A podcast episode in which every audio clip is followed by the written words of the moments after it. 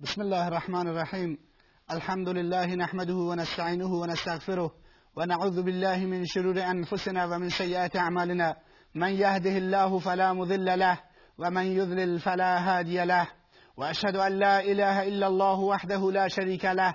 وأشهد أن محمدا عبده ورسوله صلی الله علیه و علی آله و صحبه اجمعین أما بعد بینندگان گرامی السلام علیکم و رحمت الله و برکاته همچنان با سیرت اطرآگین رسول اکرم صلی الله علیه و آله و سلم در خدمت شما هستیم. در جلسات گذشته در زمینه اولین اقدامات رسول اکرم صلی الله علیه و آله و سلم در شهر مدینه صحبت کردیم. گفتیم در نخستین گام پیامبر اکرم صلی الله علیه و آله و سلم در مدینه منوره مسجد نبوی را تأسیس نمودند و پایگذاری نمودند و ساختند. و در گام بعدی میان مهاجرین و انصار یعنی مسلمانانی که از مکه به مدینه هجرت کرده بودند و کسانی که در مدینه وجود داشتند پیمان اخوت و برادری برقرار نمود. و این پیمان تأثیر به سزایی در وحدت و یکپارچگی مسلمانان در طول زندگی و حیاتشون گذاشت. گام بعدی که پیامبر اکرم صلی الله علیه و آله و سلم در جامعه تازه تأسیس مدینه منوره برداشتن برای اینکه پایه های حکومت اسلامی در مدینه منوره مستحکم شود و بتوانند مدینه را از شر دشمنان و هجوم اونها محفوظ بکنند به خاطر اینکه پیامبر اکرم گرچه به مدینه منوره هجرت کرده بود اما کفار و مشرکین به ویژه مشرکین قریش اون کسانی که آینده حیات اقتصادی و سیاسی و اجتماعی خودشون رو در خطر می‌دیدند و می‌دانستند که در آینده راه اقتصادیشون دچار مشکل می شود و همچنین حکومت و تشکیلات و بتپرستیشون به هم می ریزد پیامبر اکرم صلی الله علیه و سلم این پیش بینی ها رو می کرد لذا در مدینه صحیفه یا پیمان نامه ای امضا کرد که بر اساس این صحیفه و بر اساس این پیمان نامه ارتباط مسلمانان با یکدیگر ارتباط مسلمانان با یهود و ارتباط مسلمانان با مشرکینی که در جامعه مدینه زندگی می‌کردند مشخص و معین می‌شد.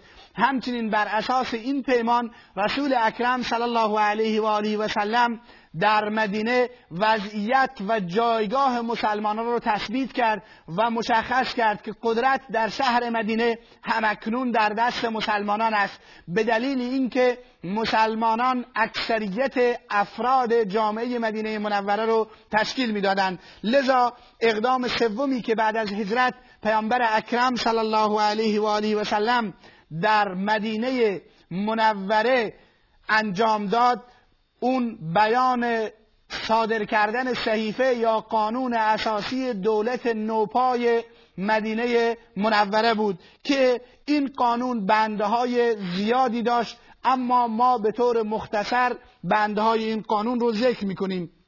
یک بر اساس این صحیفه هر قبیله مسئولیت آزاد کردن اسیران خودش را به عهده دارد.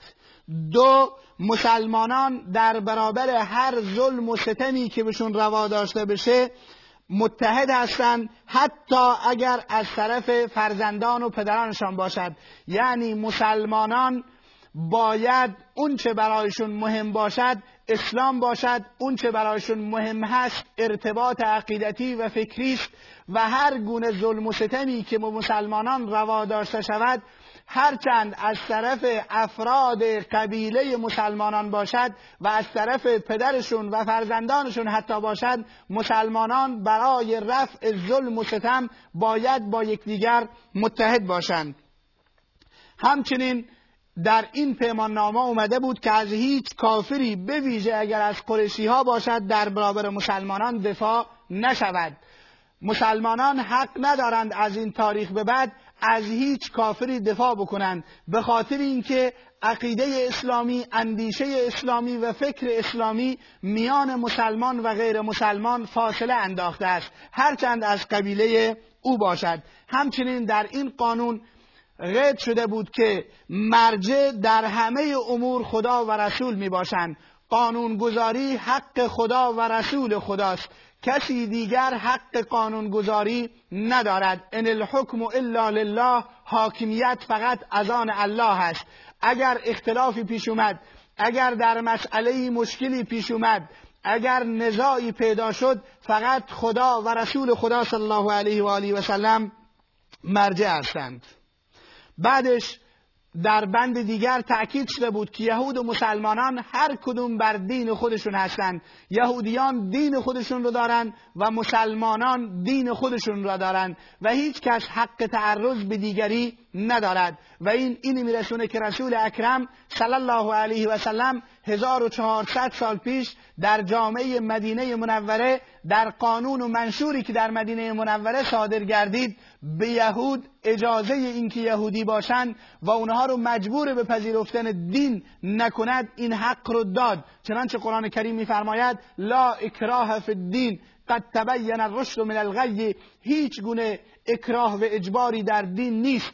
گمراهی از هدایت باز شناخته شده است. این انسان ها هستند که راه هدایت رو انتخاب می‌کنند یا راه گمراهی رو. در نتیجه اسلام این آزادی رو به یهودیان داد در اون روز که بر دین خودشون بمونند. اگر خیانت بعدی یهودی ها نمی بود که ما در روند سیرت پیامبر اکرم صلی الله علیه و آله و سلم صحبت خواهیم کرد مطمئنا یهود در مدینه در زیر سایه حکومت اسلامی زندگی خوبی داشتند. اما متاسفانه یهود از آنجایی که تینتشون خبز هست و تینتشون خباست هست و خیانت هست و در طول تاریخ انسانهای خائن و جنایتکاری بودند همونطوری که امروز انسانهای خائن و جنایتکاری هستند اینها بعدا بر اساس این منشور عمل نکردند بلکه به پیامبر اکرم صلی الله علیه وسلم خیانت کردند در جنگ خندق و احزاب زمانی که قریش اومدن و مکه مکرمه رو مدینه منوره رو محاصره کردند یهود با قریش همکاری کردند و این گونه پیامبر اکرم صلی الله علیه و آله و سلم مجبور شد که با اونها اقدام نظامی نماید و برخورد نظامی کند. همچنین در بخش دیگر از منشور اومده بود که در از مدینه همه دفاع بکنن در برابر مدینه همه مسئول هستند یعنی اگر به مدینه حمله ای صورت بگیرد همانگونه که مسلمانان مسئولیت دفاع از مدینه را دارند یهود و مشرکینی که در مدینه منوره زندگی می‌کنند هم مسئولیت دفاع از مدینه منوره رو دارند. این خلاصه قانون و منشوری بود که پیامبر اکرم صلی الله علیه و آله و سلم در مدینه صادر نمودند و همه طرفها این امضا کردند و پایبندی خودشون رو بر این قانون اعلام نمودند و این گونه پیامبر اکرم صلی الله علیه و آله و سلم یک اصل و پایه دیگر از حکومت رو که صدور قانون اساسی و منشور اسلامی بود رو برگزار نمودند و این گونه گامی دیگر در جهت تأسیس حکومت اسلامی برداشتند.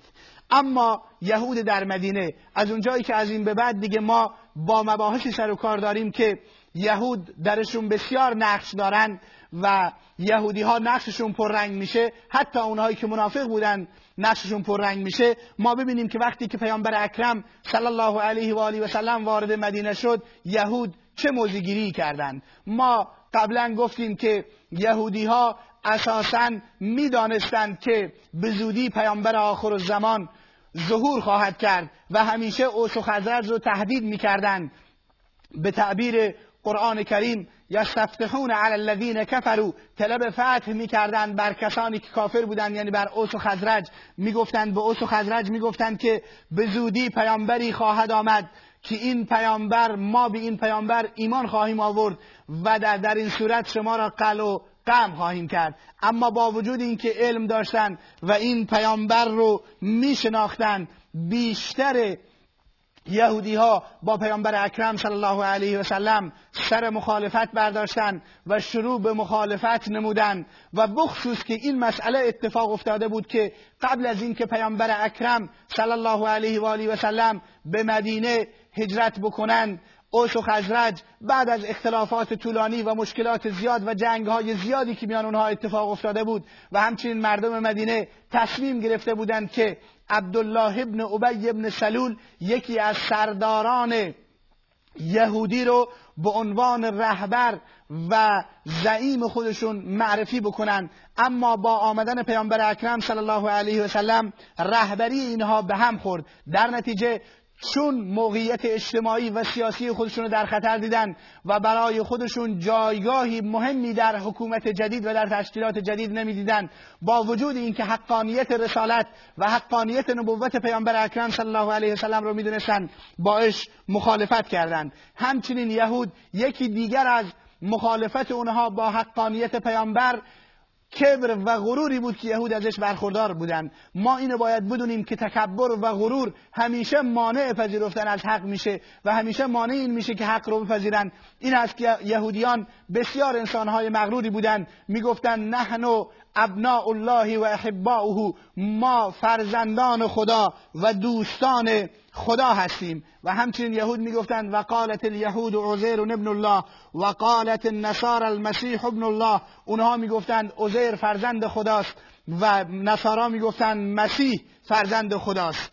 اما دینی رو که بر اساس توحید و یک تا پرستی بنیان گذاشته بود که اسلام بود اسلام بود با توجه به اینکه شرک داشتند کفر داشتند اناد داشتند تکبر و غرور داشتند در برابر این دین ایستادند و همچنین یهودیان معتقد به این بودند که لن یدخل الجنت الا من کان هودا او نصارا. وارد بهشت نمی شود مگر کسی که یهودی و نصرانی باشد. و این خودش غرور دیگر و تکبری دیگر بود که اونها داشتند و حق رو فقط در خودشون می‌دیدند و اجازه به خودشون نمی‌دادند که برن تحقیق بکنند و بررسی بکنند. و انسانی که مغرور متکبر باشه هرگز به حق نخواهد رسید.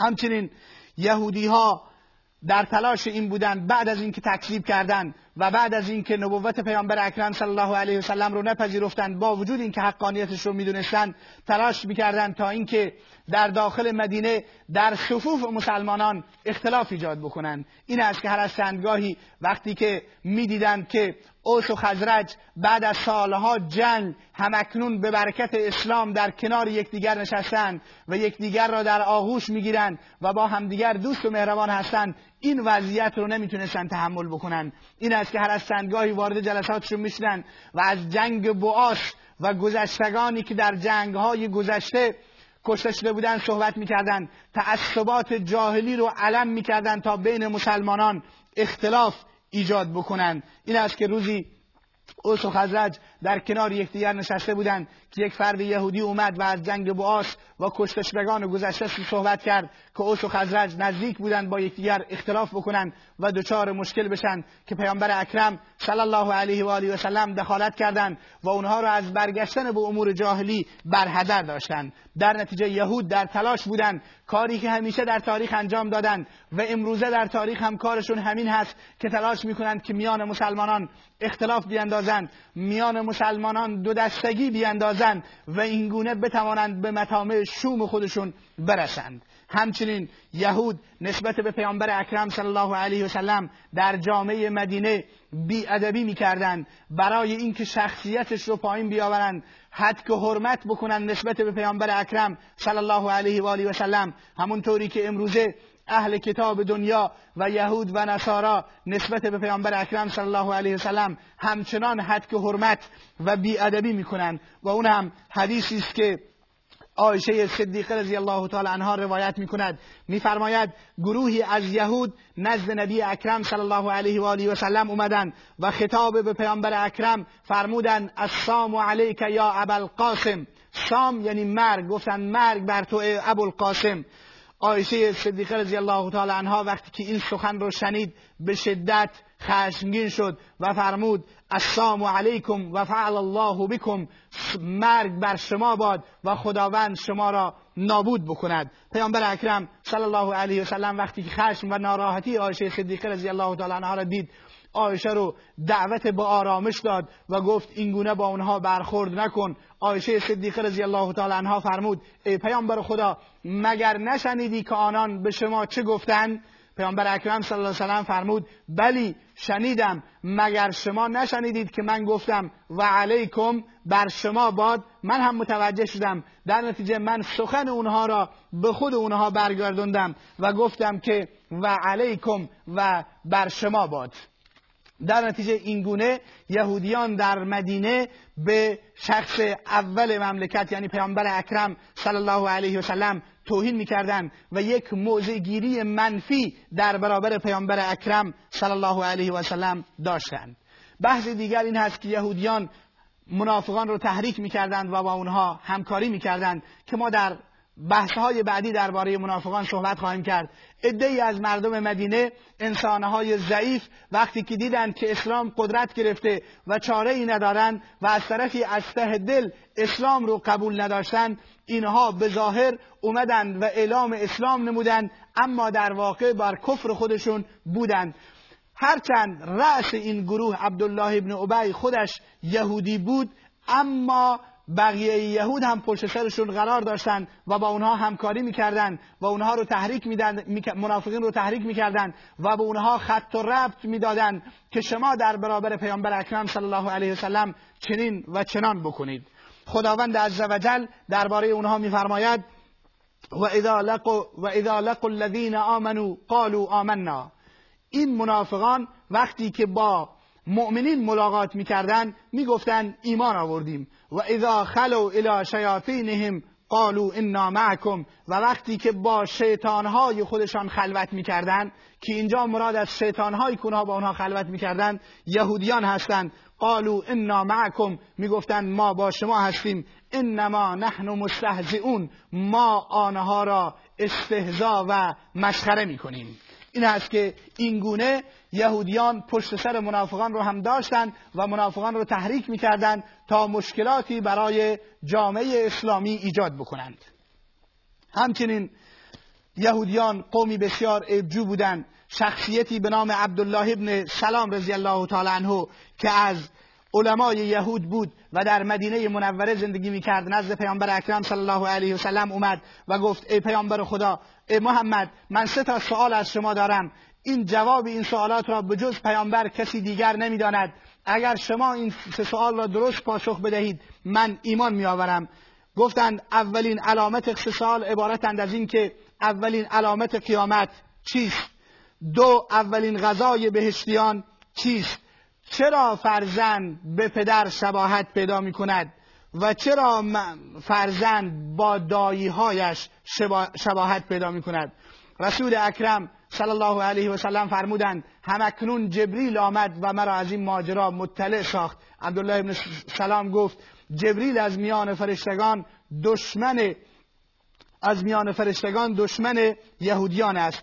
پیامبر اکرم فرمودند که اولین علامت قیامت این است که آتشی از مشرق می آید و مردم را به سوی مغرب جمع می کند این اولین علامت بزرگ قیامت هست همچنین پیامبر اکرم صلی الله علیه وسلم فرمودند اولین غذای بهشتیان زائده جگر ماهی است. و پیامبر فرمودند که علت شباهت فرزند این است که هنگامی که مرد با همسرش هم بستر می شود اگر اول مرد ارضا شود فرزند با مرد شباهت پیدا می کند و اگر زن ارضا شود اول فرزند با زن شباهت پیدا می کند این است که بعد از اینکه این سخنان را گفت عبدالله ابن سلام گفت اشهد ان لا اله الا الله و اشهد ان محمدا رسول الله. من گواهی می دهم که هیچ معبودی بجز الله وجود ندارد و محمد صلی الله علیه و آله و سلم فرستاده خداست. بعد ازش گفت ای رسول خدا یهود قومی هستند که بسیار تهمت می‌زنند و بسیار دروغ میگن. شما یهودیان رو دعوت بکنید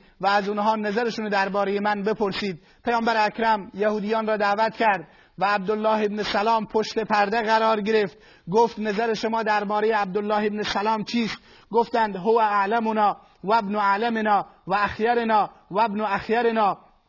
او داناترین دانشمندترین شخص ما و فرزند دانشمندترین شخص هست و بهترین ما و فرزند بهترین ماست. پیامبر اکرم صلی الله علیه وسلم گفت اگر مسلمان شود نظر شما چیست؟ گفتند امکان ندارد که او مسلمان شود. در همین موقع عبدالله ابن سلام رضی الله تعالی عنه بیرون آمد و کلمه شهادت را به زبان آورد. یهود به دنبالش گفتند هو شرنا و ابن شرنا او بدترین ما و فرزند بدترین ماست. و به عبدالله ابن سلام رضی الله تعالی عنه تهمت هایی هم زدند. این هست که یهود در مدینه منوره با وجود پیمانی که با رسول اکرم صلی الله علیه و سلم بسته بودند نظر منفی داشتند و کارشکنی می‌کردند. تا جلسه دیگر و وقتی دیگر السلام علیکم و رحمت الله و برکاته.